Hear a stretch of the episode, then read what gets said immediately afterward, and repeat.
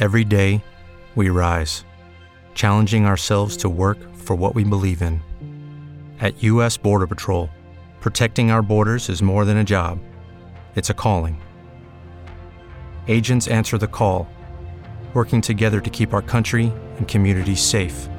If you are ready for a new mission, join U.S. Border Patrol and go beyond. Learn more at cbp.gov/careers. Radio Active 20068. State ascoltando Artisti in Radio. Ciao a tutti amici ascoltatori, oggi con me ci sarà Alex De Santis, cabarettista, attore comico, ma anche come si autodefinisce, presentatore indisciplinato. Ciao Alex! Ciao, ciao a tutti, ciao Roberta. Eh, sì, disciplinato, lo spiego adesso o lo spiego dopo? Spiegalo adesso, dai. Allora, indisciplinato perché quando mi capita di, presentare qualche evento, qualche situazione, eh, se c'è una scaletta, la parte che mi diverte di più è quella eh, in, che, che, accade al momento, ecco, quella che si crea al momento. Quindi un po' vai a scaletta, un po' vai a braccio, un po' vai sul pubblico e quindi, insomma, eh, ogni tanto ti dicono, ah, ma quello era l'iter, quello era quello che dovevi fare. Sì, però abbiamo creato comunque un'atmosfera un pochino indisciplinata rispetto all'istituzionale, diciamo. Benissimo. Questa è la... Partiamo un po' dall'inizio della tua carriera. Ho letto da alcune interviste rilasciate che il tuo primissimo approccio al mondo della recitazione è stato a scuola in occasione di una recita. Quando hai scoperto di avere una vena comica? Allora, io a sei anni alle elementari ho fatto la mia prima recita, eh, tanto che era, facevo Padre Moore in una, in una recita preparata dalla, dall'insegnante e dovevo fare un monologo di 20 minuti all'interno del quale dovevo preparare anche il tè con eh, la diavolina che si accendeva, queste robe qua restava accesa e quindi ho provato tutti i movimenti, tutte le tecniche, tutto quanto. E l'ho fatta a 6 anni, poi l'ho rifatta a 10 anni. E in entrambe, occasioni, in entrambe le occasioni eh, la gente rideva, era una roba seria e la gente rideva. Io a quell'età ci sono rimasto anche un po' male perché nel, cioè, per me era una cosa serissima, avevo fatto le prove con l'insegnante, la mitica Andrei Doppelbauer che alla fine nel giudizio di quinta mi ha scritto, eh, mh, ha detto si impegna, eh, potrebbe fare di più, naturalmente pagliaccio.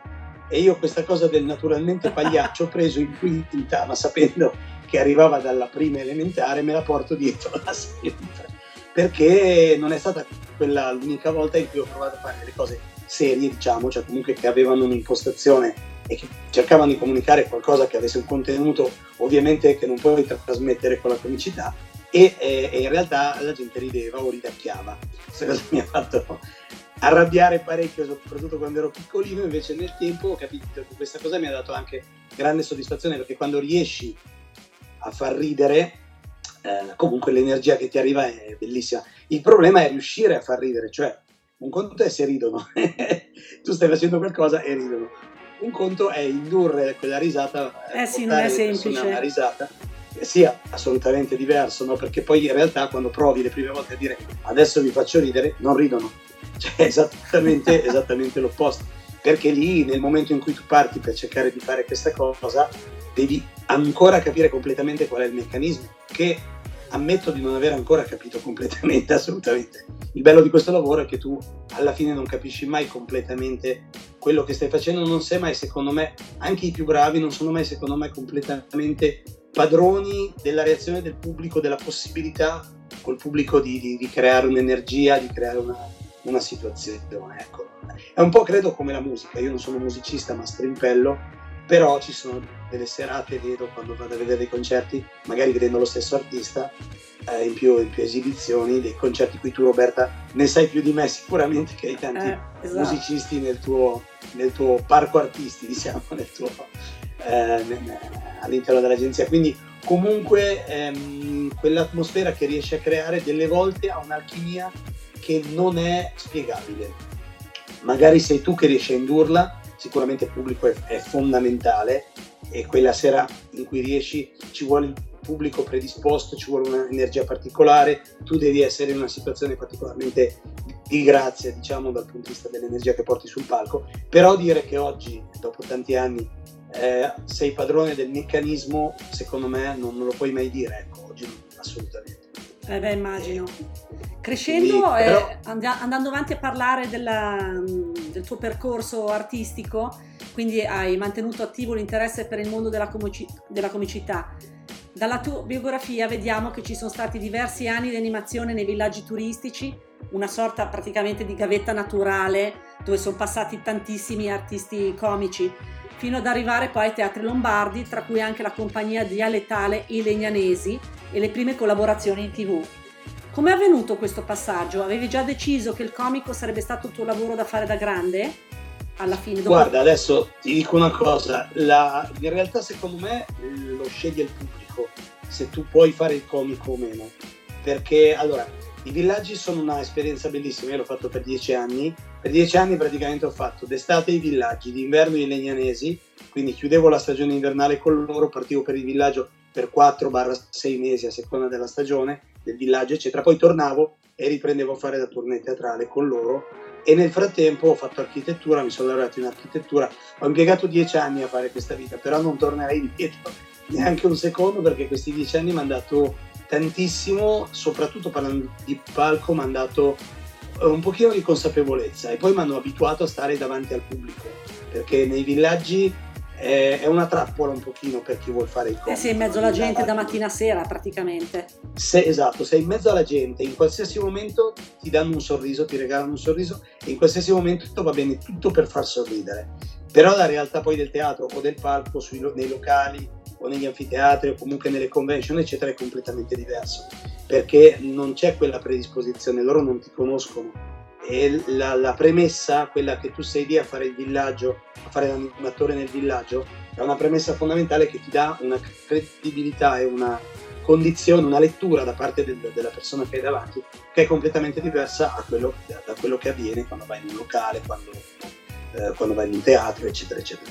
Quindi quello ti insegna eh, tante cose, ti svezza un pochino sul palco, no? in una maniera che probabilmente sì, sì, il teatro sì. da solo non fa soprattutto per l'improvvisazione, soprattutto perché quando sei lì che fai un lavoro e ci sono i bambini che corrono nell'anfiteatro dappertutto e tu vai avanti a fare il tuo lavoro, quella cosa tu non lo sai, ma nelle piazze la ritrovi, così come la ritrovi nei ristoranti quando vai a lavorare, nei, ai matrimoni, eccetera. No? Quindi quella pelle lì che ti fai nei villaggi, anche se non, è, non, non richiede quella concentrazione che ti richiede poi il palco quando fai il comico, però ti abitua comunque al disturbo, ti abitua a improvvisare, ti abitua alla situazione in attesa, ti, ti abitua a cambiare il ritmo in funzione della situazione ed è fondamentale per fare il comico perché in realtà fare il comico avrebbe bisogno, cioè essere un comico su un palco avrebbe secondo me bisogno di eh, un, un suo tempo sua, i tempi sono fondamentali nella comicità del cosiddetto tempo comico. Sì, sì, sì. E spesso e volentieri questa dinamica,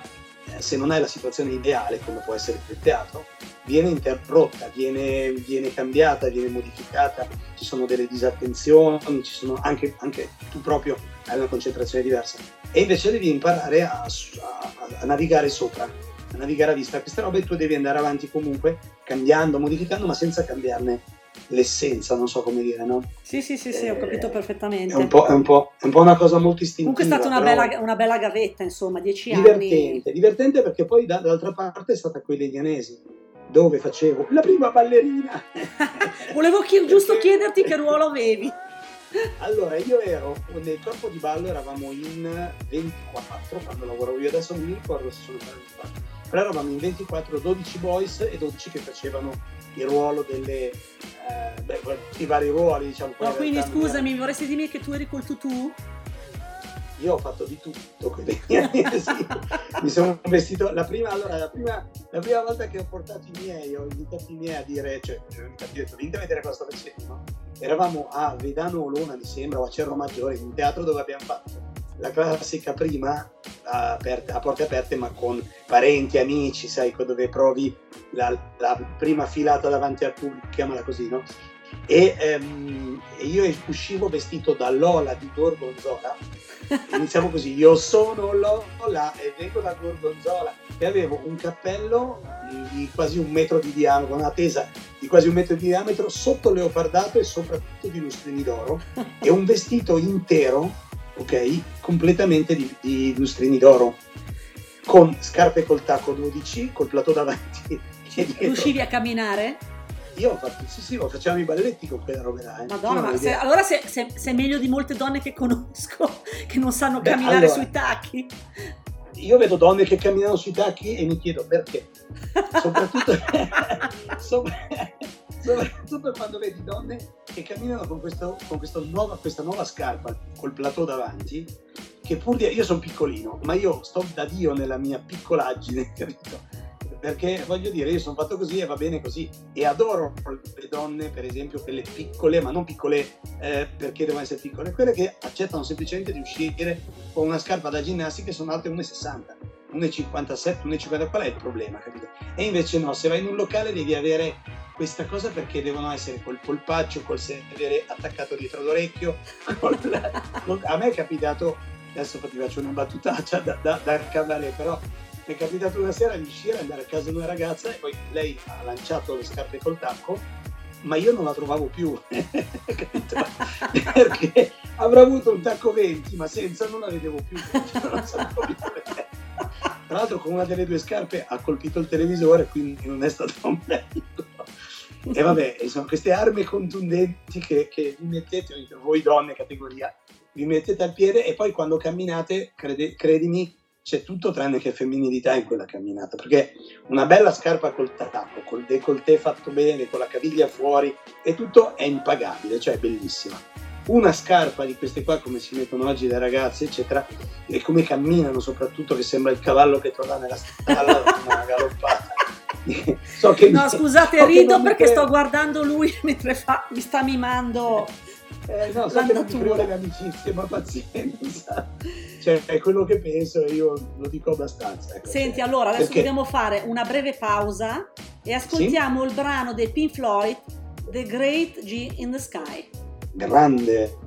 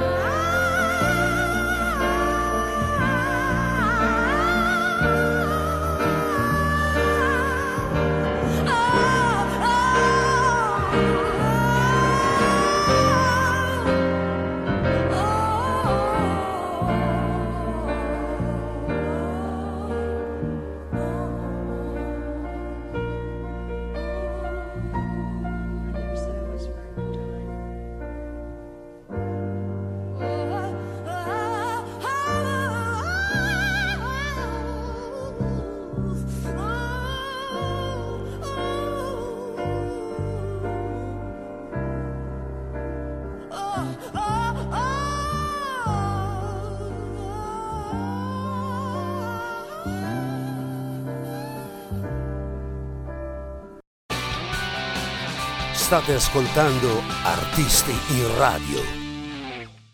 Rieccoci con voi e con Alex De Santis.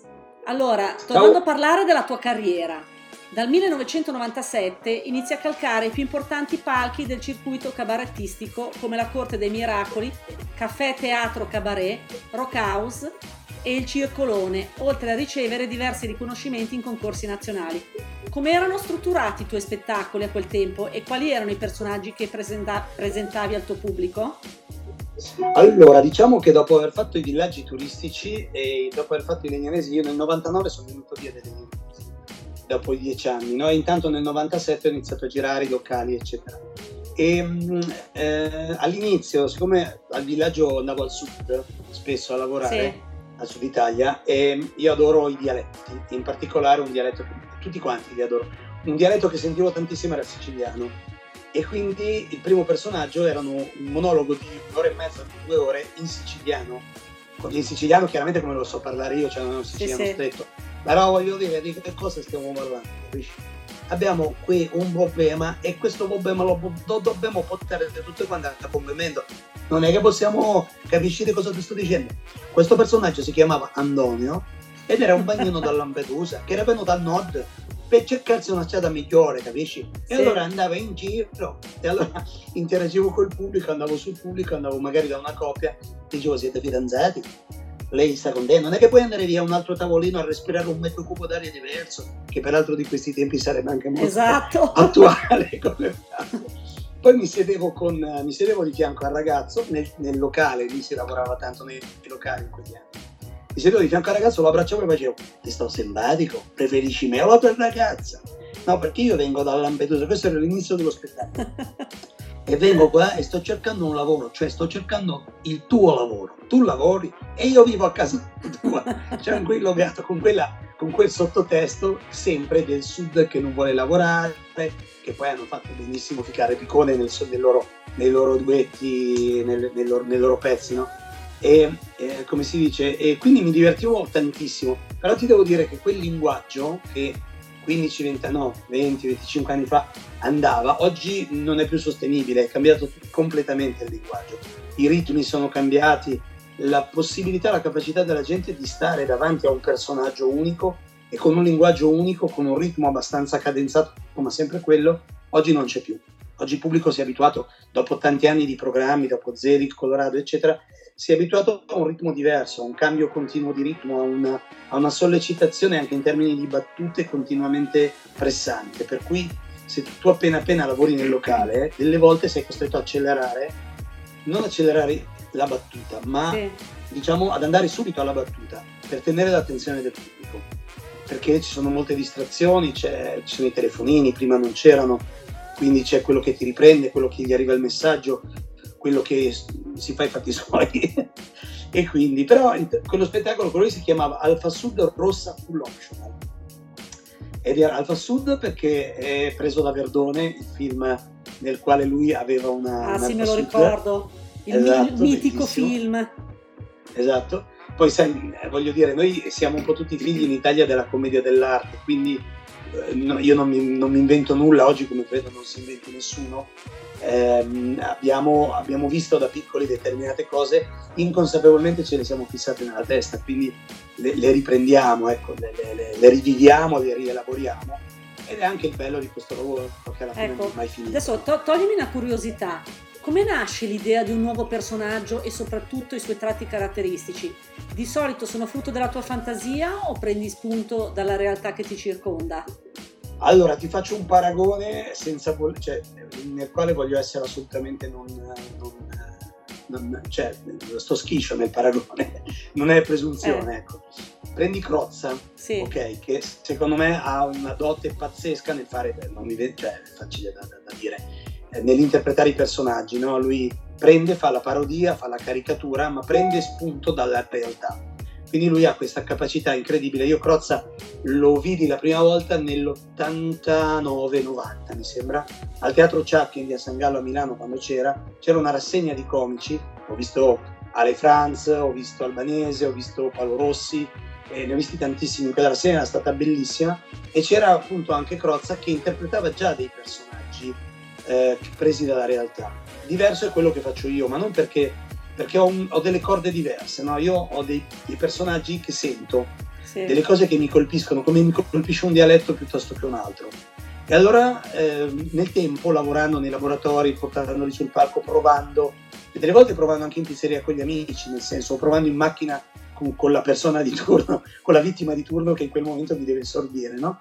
Però capisci la reazione, cioè le provi determinate cose e pian piano vedi che hanno una struttura comica, senti che c'è una tensione in quello che fai sotto che può portare a un personaggio, può portare a un testo, a una rielaborazione di qualcosa e quindi li lasci vivere, li lasci andare. Quindi ti, nascono, per... ti nascono, spontanei praticamente, in base sì, a quello devi... che, alla, alla, realtà che tu vedi, magari prendi lo spunto di qui e di là e, sì, devi, e ti viene l'idea. Devi, devi sensibilizzarti un pochino tu su quello che sono determinate corde che senti. Cioè io per esempio faccio cabaret perché provo dei mal di pancia. L'alternativa al cabaret sarebbe andare in giro a fare disastri, perché le cose che non funzionano in termini di rispetto della natura, di rispetto delle regole, di, di, di correttezza, di insomma un senso di giustizia no, che provi verso la realtà che vivi, io la esorcizzo, la vivo con il mal di pancia e la porto sul palco. Quindi nel mio spettacolo c'è sempre una parte anche di riflessione, senza voler insegnare niente a nessuno, ma la mia condivisione di questo mal di pancia è questa. Sì, sì. E, e, e, i personaggi mi aiutano, capito? I personaggi mi aiutano a portare questa sensibilità perché la maschera del personaggio è molto più forte del, del monologo. Vi spiego meglio. Prendi un personaggio come Grillo, e non ho detto personaggio a caso, se tu vedi Grillo come era probabilmente da giovane, come, nella, come sarebbe stato senza fare Grillo il comico, probabilmente non sarebbe stato esattamente quello che fa. È una cosa pazzesca e va avanti così. Sì. Io non sono un imitatore, quindi non voglio imitarlo. Però eh, lui non è solamente Beppe Grillo che ti parla di cose, è Beppe Grillo il personaggio che poi ti porta degli argomenti. Quindi anche, anche nel monologo hai una maschera che comunque è nata un po' alla volta, è maturata insieme a te e appartiene, se vuoi, la puoi comunque ricondurre alla maschera della commedia dell'arte o comunque la maschera che ha un sottotesto. Grillo ti scompone subito la tua quotidianità. Nel momento in cui ti, ti inizia una frase con un atteggiamento, con i ricci, con una grinta di un certo tipo, con, con quell'intenzione portato in avanti e con è una, una frase come è una cosa pazzesca ti ha già messo in allarme e ti dice cosa c'è che non va. Sì. E quella è la sua forza, la sua attenzione iniziale che ti crea e quella è la maschera. Poi dopo chiaramente ci vuole l'argomento e ci vuole lui poi chiaramente ha dei testi fantastici, ha una cultura, una conoscenza pazzesca, però il personaggio comunque c'è più o meno sempre perché ti aiuta nella lettura, anche quando porti il monologo. E quello è il lavoro più difficile perché devi trovare il tuo personaggio comico, che non è un personaggio ti faccio esempio, Catenato è un personaggio surreale, poi dopo ne parliamo meglio, no? Messo Cristian sì, Catenato. Sì. Però è un personaggio che ha preso dalla realtà anche lui. Poi è diventato surreale. Però c'è sempre una, è sempre riconducibile a, alle maschere, alla, alla realtà, diciamo, e alla commedia dell'arte. Adesso ti faccio una domanda. Eh, tu ti sei ispirato a qualche maestro della comicità del passato? Eh, c'è qualcuno che ti ha lasciato di più il segno e per quale motivo? Se sì. Sì, sì, sì, assolutamente. Beh, come ti ho detto prima, non si inventa nulla. Allora, io adoro la comicità e adoro, cioè invidio in maniera sana quello che ogni comico, cioè un pezzettino di ogni comico. Cioè ogni comico secondo me ha una genialata. E cioè, per esempio Albanese, il personaggio di Epifanio di Albanese secondo me è geniale eh, il personaggio di De, Lu- eh, cioè De, Luca fatto da Crozza è geniale, al di là di, dei mille personaggi che fa. Sì, sì. Da Marchesini aveva la, la, la, la, Oddio, mi sfugge adesso quella con la cofana. Ah, la sì. cameriera. La cameriera eh, secca. La cameriera brava, la cameriera secca, esatto, dei signori Montagnier, capisci? Cioè, ogni comico mi, mi, porto dentro un pezzettino che proprio mi ha colpito emotivamente, no? Eh, di Grillo, per esempio, c'è una battuta fantastica sullo spazzolino che tu compri lo spazzolino in Svizzera, hanno lo spazzolino che si cambia solo nella testa, ai tempi, sì, no? sì. adesso ce l'abbiamo anche noi. Invece noi buttavamo via tutto lo spazzolino, manico compreso, che poi va in discarica, viene bruciato eh, diventa, va nel, nella, nell'atmosfera, diventa pioggia, cade nel, nell'acqua, il branzino passa, mangia il tuo spazzolino bruciato e tu vai al ristorante e paghi 80 euro il tuo spazzolino. Cioè, capisci il genio che c'è dietro, però alla fine ti parla di natura, ti parla di rispetto della natura. Sì, sì. Quindi mi ispira Grillo, mi ispira Albanese, mi ispira Proietti, mi ispira eh, Brignano, mi Brignano più che mi ispira mi, mi fa rabbia, sempre in senso positivo, perché oramai Brignano ha fatto tutte le battute che esistono sul pianeta Terra. Quindi basta, se le, se le rubate tutte lui. No, no, no, non se le rubate, se le, se le bonariamente, cioè comunque alla fine le ha fatte tutte, capito? Cioè, il web è pieno di pezzi di Brignano.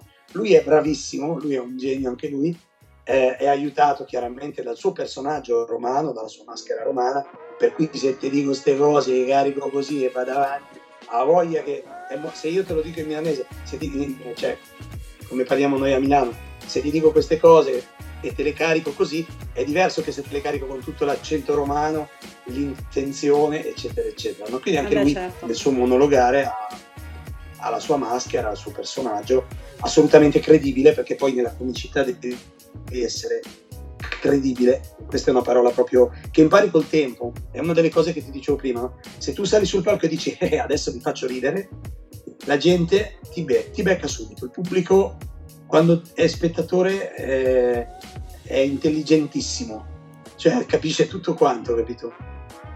Sì, sì. E quindi tu non puoi bleffare, devi essere credibile, Allora, eh, autentico. facciamo una, una breve pausa e ascoltiamo un estratto del tuo spettacolo Ambaradash. Per esempio The Woman's Car, l'automobile per la donna. Al posto del poggiatesta, il casco per i capelli. L'autoradio non parla, ascolta. E commenta, hai ragione, è un bastardo. Forse ti ama, forse non ti ama, ma tu soffri e allora tienilo. La tecnologia applicata all'automobile ha imparato anche lei e ha messo due navigatori satellitari nell'auto della donna. Uno per l'esterno, 300 metri a destra, negozio di scarpe. 600 metri a sinistra, una tua amica con cui spettacolare tutto il pomeriggio. Il secondo navigatore satellitare per l'interno. Cambia? Cambia? Cambia? Quello è il freno a mano? Brava, adesso accendi il motore. Quindi l'uomo e la donna Radio Active 20068. State ascoltando Artisti in Radio. Eccoci di nuovo con voi, io sono Roberta Gerli e qui con me c'è Alex De Santis, cabarettista e attore comico. Dal 2005 in poi dai palchi di cabaret passi alla televisione, dapprima la collaborazione con Marco Bazzoni come spalla comica di Buzz, fino al debutto nel 2012 a Colorado con i tuoi personaggi. Allora, adesso citiamo qualche personaggio tra quelli che hai fatto televisivi e non, come Christian Catenato, che forse è uno dei più famosi, poi c'è stato Dot, Vet, il professor Don Vito, Ndlen Ndlon, l'ho detto giusto?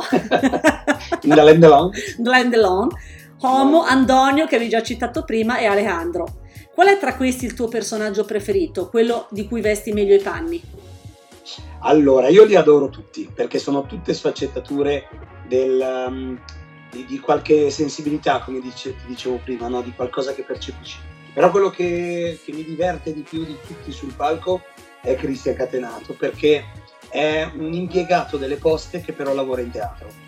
Ah, Quindi è quello che a metà dello spettacolo potrebbe beggiare per andare a casa perché ha finito il suo, il suo orario, capito?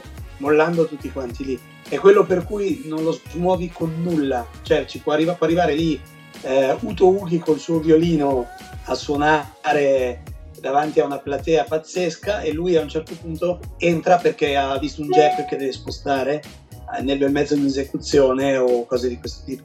Cioè lui non ha riverenza per lo spettacolo. ma ti ha- dirò, io quando ti ho visto, cioè già solo vedere la faccia con cui sei sul palco, quando fai catenato, già- io sto già ridendo. Eh, ma io mi diverto, mi diverto. Pensa che in realtà quel personaggio è nato a Rock House nel. ah, sarà stato il 2000, eh, boh, più o meno 2005, 2004, no, forse prima. E stavo provando una parrucca perché dovevo fare con Marco Bazzoni, Buzz. Stavamo lavorando dopo che avevamo. Perché il personaggio di Buzz è nato era nelle corde di Marco, cioè fare quel bambino diciamo che c'è nel, sotto, nel, nel background del personaggio di Buzz, no? c'è un bambino, e, e, ed era nato proprio lì a Rock House ehm, quando, durante i laboratori eccetera. E dopo che quel personaggio aveva preso piede, aveva preso una sua personalità e tutto, si cercava di lavorare su qualcos'altro per andare avanti. Quindi io stavo provando un pianista improbabile perché dovevo accompagnare Marco che voleva fare il personaggio del cantante neomelodico quindiciano. Sì. E, um, e, quindi ho detto ma aspetta non lo faccio così, mi metto su una parrucca, vado lì, mi sono messo davanti allo specchio che avevamo, ho provato una parrucca, provato...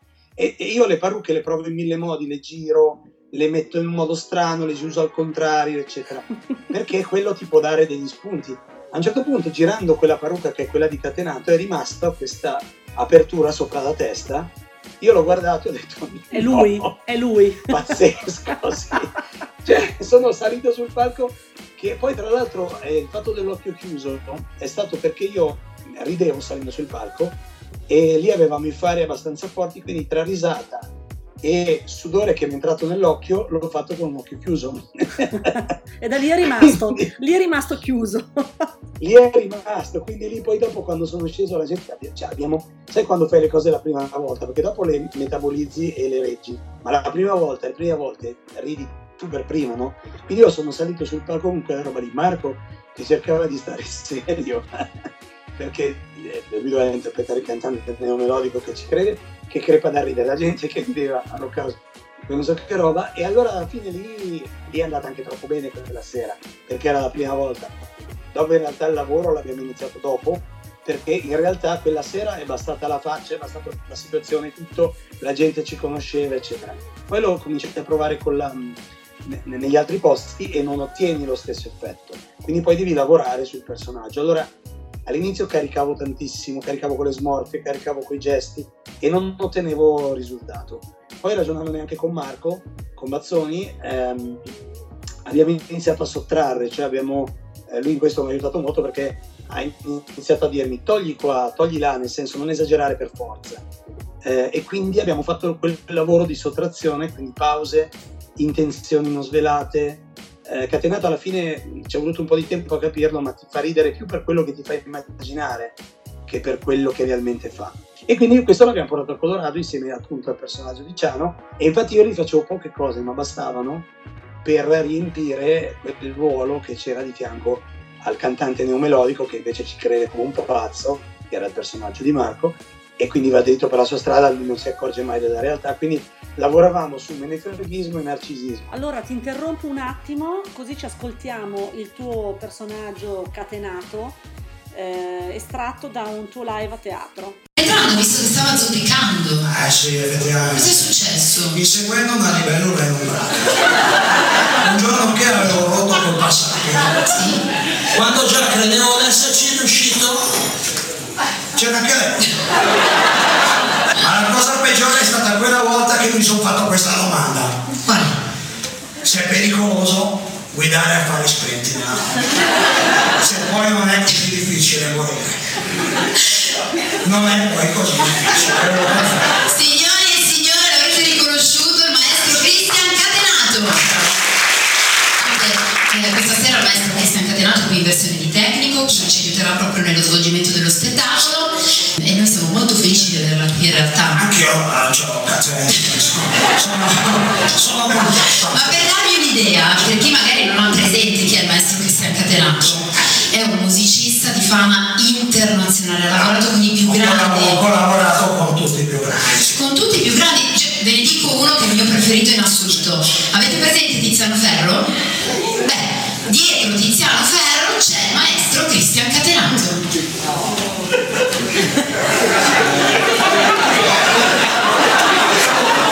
Di fianco.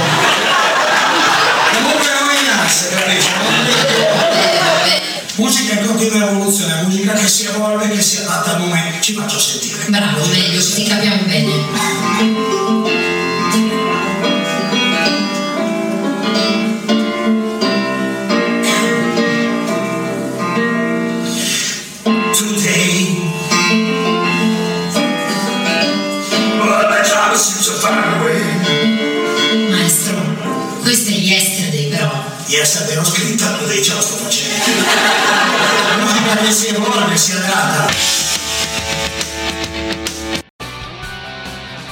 State ascoltando Artisti in Radio.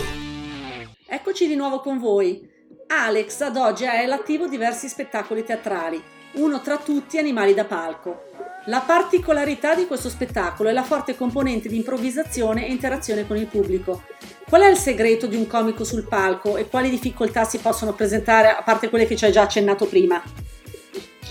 Ma allora, secondo me non c'è un segreto sul palco, secondo me c'è una passione per il comico eh, che poi magari diventa tuo segreto, eh, diventa, diventa eh, però eh, per ognuno è diverso, cioè credo che la passione che, che, che mh, hai per stare sul palco diventa poi la tua forza, no? perché tu lì ci vuoi stare. E ogni sera è una sfida, quindi il tuo segreto, come giustamente l'hai chiamato, diventa la tua passione per stare sul palco sì. che non è data solo, cioè sicuramente c'è un po' di esibizionismo, sicuramente c'è un po' di voglia di apparire, però in realtà poi probabilmente è soggettiva per ognuno. Nel mio caso, per esempio, ho un'energia, è tutta energia.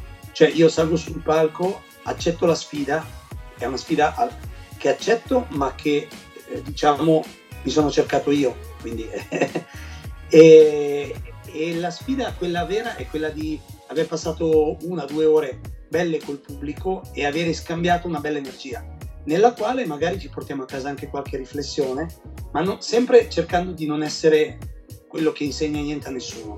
Cioè, infatti la parte interazione è data dal fatto che ogni tanto mm, io ogni tanto cerco l'interazione col pubblico, sì, sì, sì. anche magari in forma di contraddittorio, no? Perché è facile salire su un palco e dire dobbiamo rispettare la natura, oppure non sono d'accordo con quell'idea politica, sociale, quello che vuoi. È più difficile, è più sfidante a fare un'affermazione e poi dopo magari andare dal pubblico e confrontarsi col pubblico, anche con chi non è d'accordo. E poi ovviamente giocarci. Non è facilissimo, non è, anche quella una cosa ogni tanto che ti porta ad andare sul limite, sulla corda del limite, no? E Animali da Parco è proprio questa, questa idea qua, cioè c'è uno spettacolo, c'è lo spettacolo dentro, che è un racconto, è un po' autobiografico, un pochino va sulla satira sociale, sfiora un pochino la satira politica, che è abbastanza difficile da fare perché bisogna avere una grandissima preparazione, se no facile affermare una cosa, ma dopo se non la sai argomentare o sostenere. Beh, certo.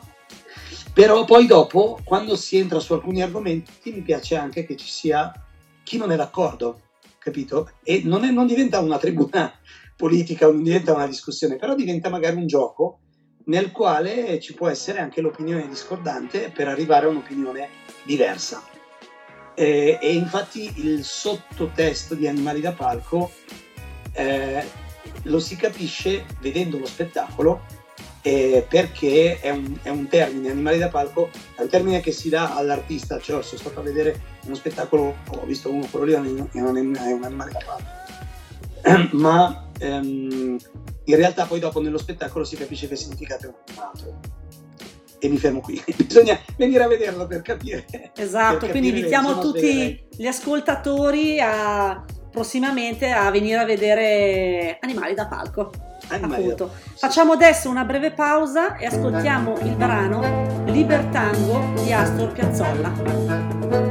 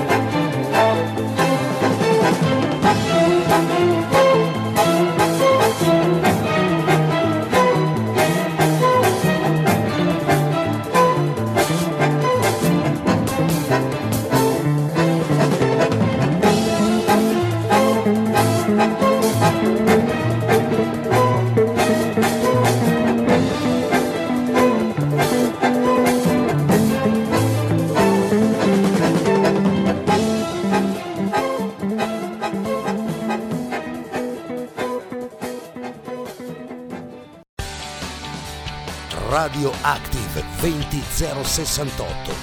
State ascoltando Artisti in Radio. Rieccoci con voi. Io sono Roberta Gerli e qui con me in collegamento c'è Alex De Santis, comico e cabarettista. Siamo quasi alla fine dell'intervista di oggi. Che consiglio puoi dare agli spettatori che ci stanno ascoltando e che vorrebbero avvicinarsi al mondo della comicità? Seguire studi specifici oppure partire direttamente dalla gavetta sul campo? Allora, io penso che questo sia un lavoro che devi sentire.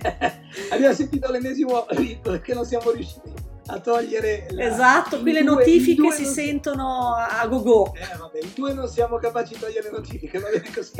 Maria, possiamo dire che hai dovuto rifare il computer nuovo, nuovo dall'altro giorno e quindi esatto, hai ancora i settaggi da sistemare. Purtroppo. Allora, io, ehm, io penso che questo sia uno di quei lavori che uno eh, che appunto come dicevo prima ti, ti, lo decide il pubblico. Cioè tu hai la passione per salire sul palco per fare ridere eccetera. Poi però è il pubblico che ti dà la misura. Io faccio questo lavoro da 30 anni se dopo 8 anni avessi continuato a sentire il pubblico che non, non rideva ehm, avrei probabilmente smesso. Oppure avrei trovato la soluzione a questo problema. Nel senso che se fai il comico devi far ridere. Questa cosa Beh, purtroppo certo. oggi non sta eh, questa cosa che tra l'altro, scusa se ti, se ti, interrompo, cioè è difficilissimo far ridere la gente. Secondo eh, me penso che, che sia difficilissimo. Eh, per quello ti dico che è un mestiere che, dove ti sceglie il pubblico. Perché quello che ci stiamo scordando in questi anni è che eh, la, se sali sul palco per far ridere, la misura del tuo lavoro è la risata. Posso, e... ti, ti, scusa, ti interrompo ancora un secondo. Sì, ti faccio sì, un esempio mio, qu- quanto spettatrice eh, parlando anche di comici famosi, dico Zelig e Colorado, non faccio nomi ovviamente, ci sono dei comici che io li guardo e non mi fanno ridere per niente, io ci tento, però li guardo e dico, ma senti, a me non mi, proprio non mi fa ridere, non c'è niente da eh, fare. Allora, ti dico una cosa, Um, beh, innanzitutto io ho fatto 12 anni con le Lumache, che era un gruppo che abbiamo costituito io, Marco Bazzone e altri ragazzi, Caro della Santa, Marzio Rossi, Alessandro Mennuni, che adesso in arte Artemiccia e, eh, e, poi un, un, gruppo di altri ragazzi che hanno vissuto con noi, eravamo una famiglia. Come tutte le belle cose ha un ciclo, si esaurisce, siamo ancora in contatto, ma abbiamo cambiato questa dinamica. Però quel contesto ci ha permesso di crescere, ci ha permesso sì, sì, sì. di confrontarci, no? E questa cosa è fondamentale. Questa è la cosa che manca purtroppo in un evento come la TV. Non voglio far nomi perché non mi sento di condannare uno o l'altro di un programma o l'altro. Ognuno fa il suo lavoro, secondo me non viene fatto bene. Il lavoro che abbiamo visto in anni passati non è stato un lavoro fatto bene nel rispetto del comico, è stato un lavoro fatto bene come prodotto televisivo, grazie a un magico visio anche che ha compensato tutte quelle carenze di cui tu parli. Però tu fa, fare il comico, far ridere, non è un processo per cui ti siedi a tavolino e dici adesso faccio otto battute. È un processo di maturazione sì, che sì. arriva da tante cose, a esercitare il pensiero comico, studiare, leggere tantissimo, essere curiosi, sbagliare tantissimo, avere intorno chi ti consiglia, avere un team che, che ti supporta. Quando tu lavori in tv ti mancano queste componenti, ti manca il pezzo che hai maturato, la battuta che hai sbagliato, la battuta che hai cambiato, perché il primo Zelig per esempio ha portato sul palco il repertorio di 20-30 anni di comici che ci avevano sofferto serate intere.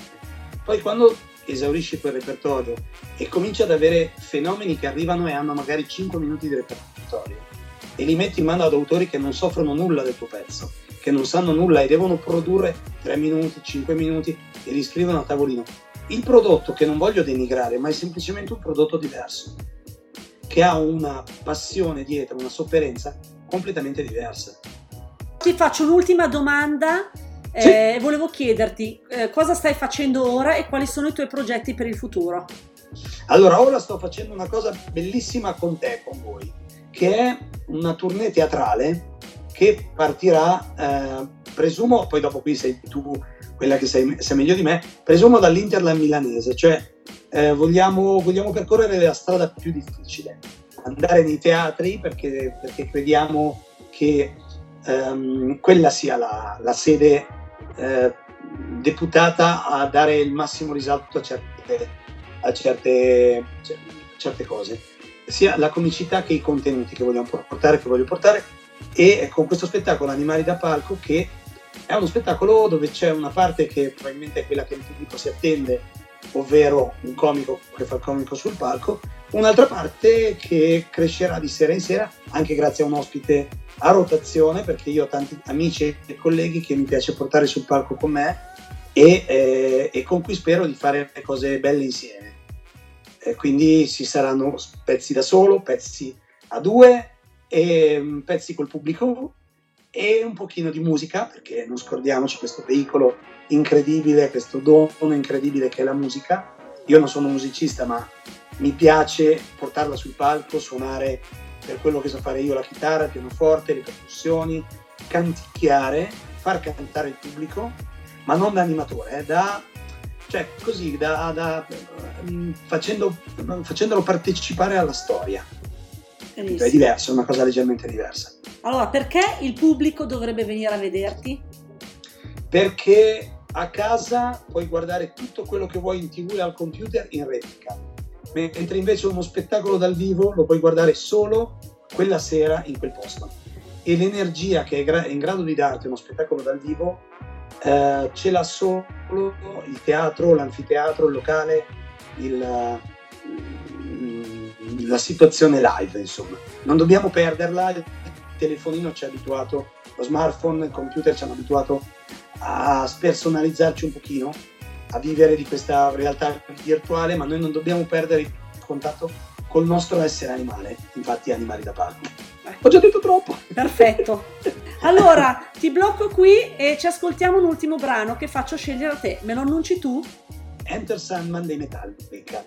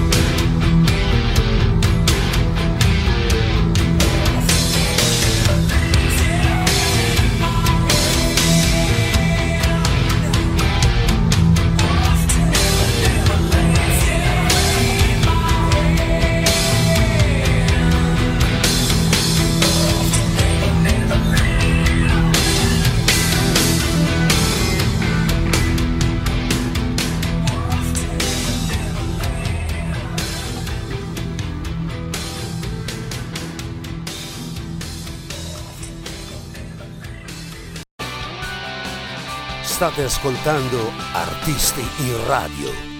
Siamo giunti al termine del nostro appuntamento settimanale con Artisti in Radio. Ringrazio di cuore Alex De Santis per la chiacchierata con noi. Ciao Alex. Grazie a voi, grazie, grazie per averci ascoltato e niente, vi aspettiamo a teatro eh, perché senza di voi lo spettacolo è diverso. Ho provato a farlo senza pubblico ma non rideva nessuno. Ciao, grazie Roberta. Grazie a te, grazie a voi dell'ascolto, ci risentiamo la prossima settimana con un nuovo artista. Radio Active 20068. State ascoltando Artisti in Radio. Temple University is ranked among the top 50 public universities in the U.S. Through hands on learning opportunities and world class faculty, Temple students are prepared to soar in their careers. Schedule a campus tour today at admissions.temple.edu/visit.